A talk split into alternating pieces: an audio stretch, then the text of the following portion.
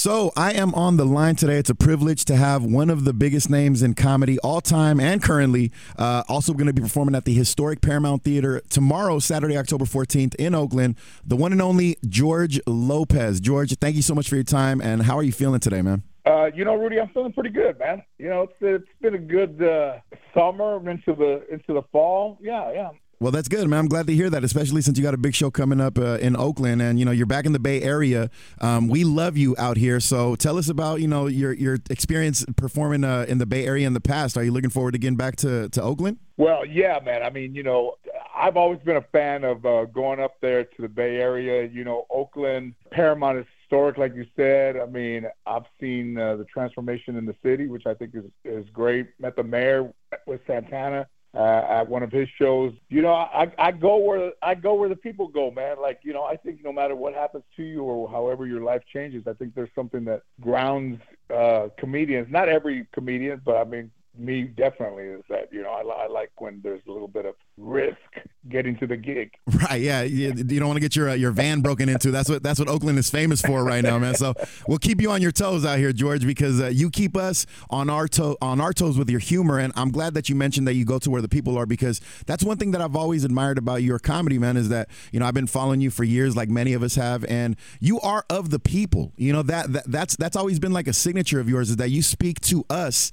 um, through your experience, and and that's why so much of your comedy resonates with us, man. So how how have you been able to just just kind of stay on top of you know topics and material and things like that over the years um, as your comedy evolves? Like, what's what's your method? Uh, yeah, you know that's a that's a really good point. I don't think anybody's ever asked me that. You know, so when I grew up, you know, in the valley, you know, my grandparents raised me. My my uh, you know mom was not the healthiest person, so whenever I would say whenever you see a kid being raised by a grandparents, you don't have to really look that far to see either one or both parents are a little bit loquitos. You know? Right, right, right, uh, right. It happens, my, man.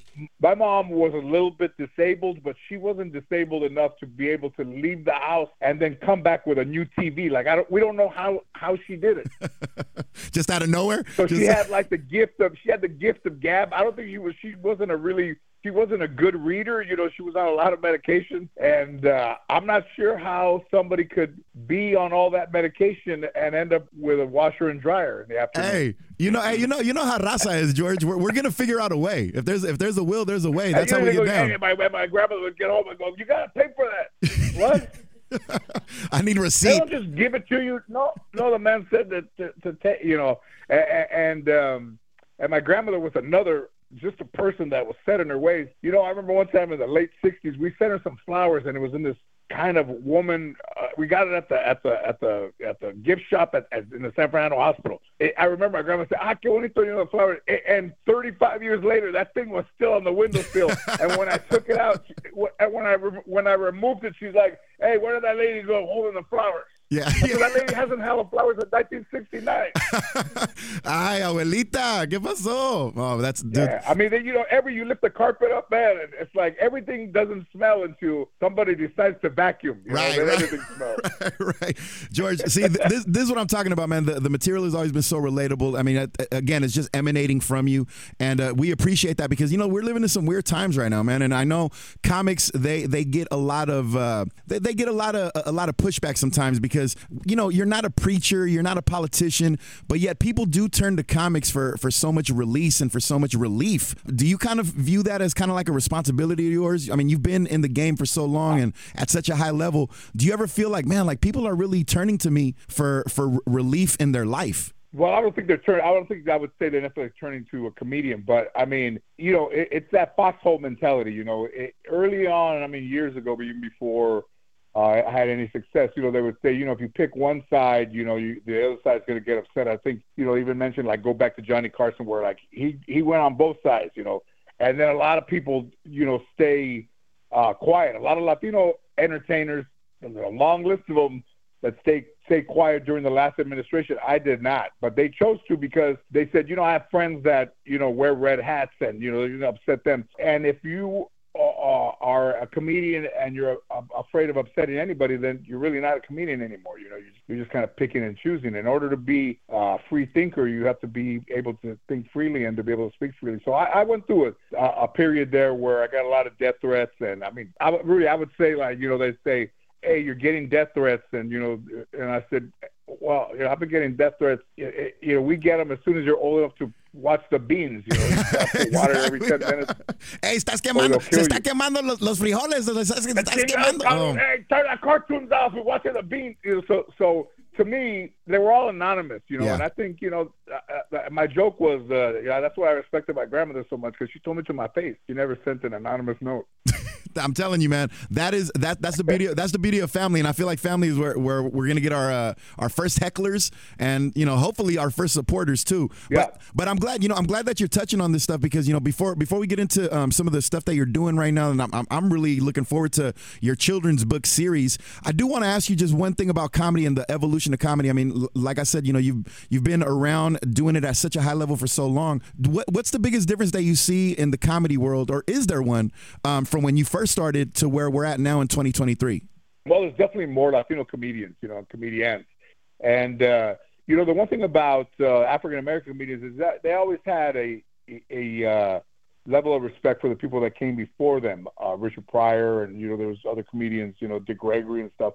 And in the Latino community, man, I, I, I don't see that respect given to me or to Paul. I mean, Paul fell off, you know, about those you know, crying on podcasts. I mean, I mean, I, I can't control him, but there, there's kind of this kind of thing where these guys uh, have thought that they have invented it themselves. You know, mm. like when it's people have been doing it for a long time, and and and a lot better than guys who have been doing it for a short time. So, you know, I, I just think it's part of the the envidia of our of our culture that instead of saying, uh, "Hey, man, congratulations on getting that car," you're like, "Hey, how are you gonna pay for that?" You know, so yeah, it's just kind of it's kind of designed into the culture, which I understand it.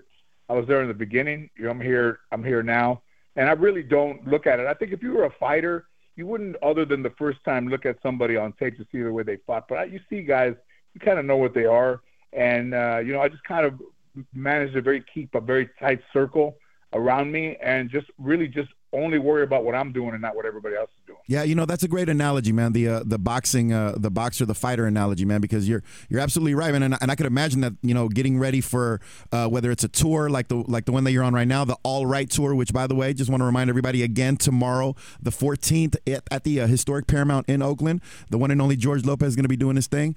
Um, but yeah, there there there are like levels of preparation that you have to go through. Is there anything in particular that you do for right before you go on the road for a, a big tour or a big show? Well, you know, every show that I do, I, I get transcribed so that so you know if I get back on a Monday, you know, the maybe the next day, they they write it all out. I go through it, pull stuff out, keep stuff in.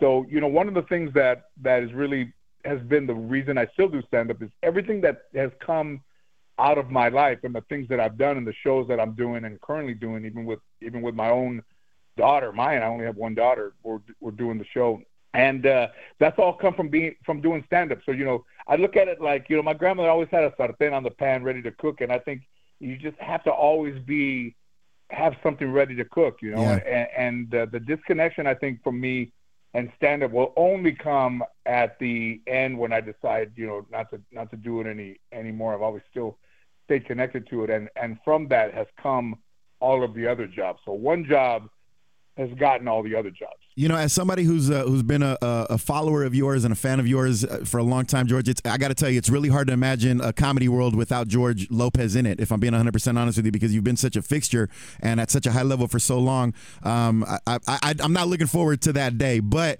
luckily, you are here today, and like I said, you'll be uh, at the Paramount Theater in Oakland tomorrow, the 14th of October. Before I let you go, though, I do want to talk to you about something that really caught my eye. That I, I'll be honest with you, I wasn't aware of this, but you have a children's book series.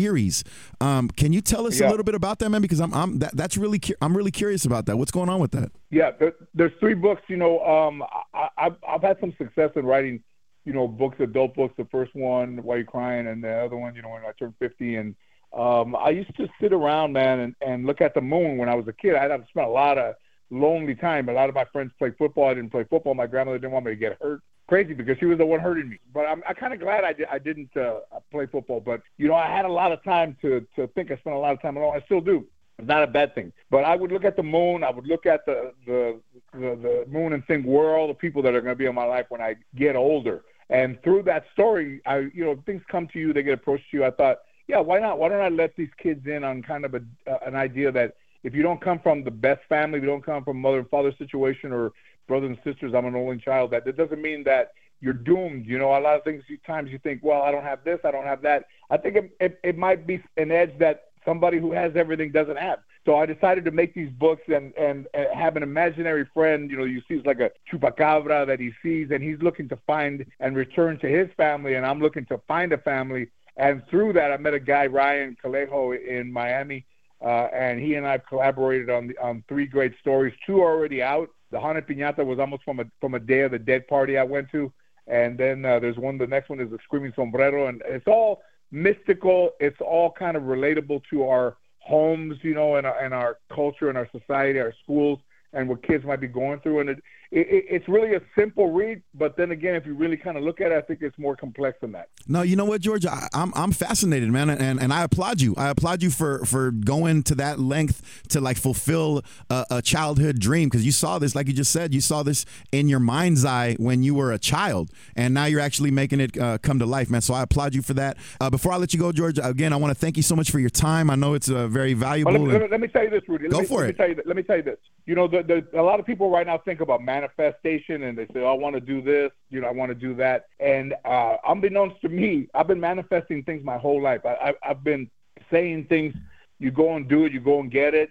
You you say it. You don't think that's going to be mine. You just you just say it and then do whatever you need to do to get to be able to do it. I mean, crazy stuff, man. I saw Michael J. Fox with my best friend Ernie in 1980. He had a show on NBC, and he had the number one movie, which was Back to the Future. And I remember looking at Ernie. We were looking at Michael J. Fox, and I told him, "Hey, man, what do you think it's like to have the, a show on NBC and have the number one movie of all time of, of, of that time, you know. And uh, just a couple of months ago, when the movie I can't talk about it, but when the movie came out, I had both, and it, and then it, I realized that hey, I said it in '81. I made it happen in in 2023, but I said it. Yeah. So um, a lot of times people keep thoughts to themselves, but don't be afraid to say it, even if you say it to yourself.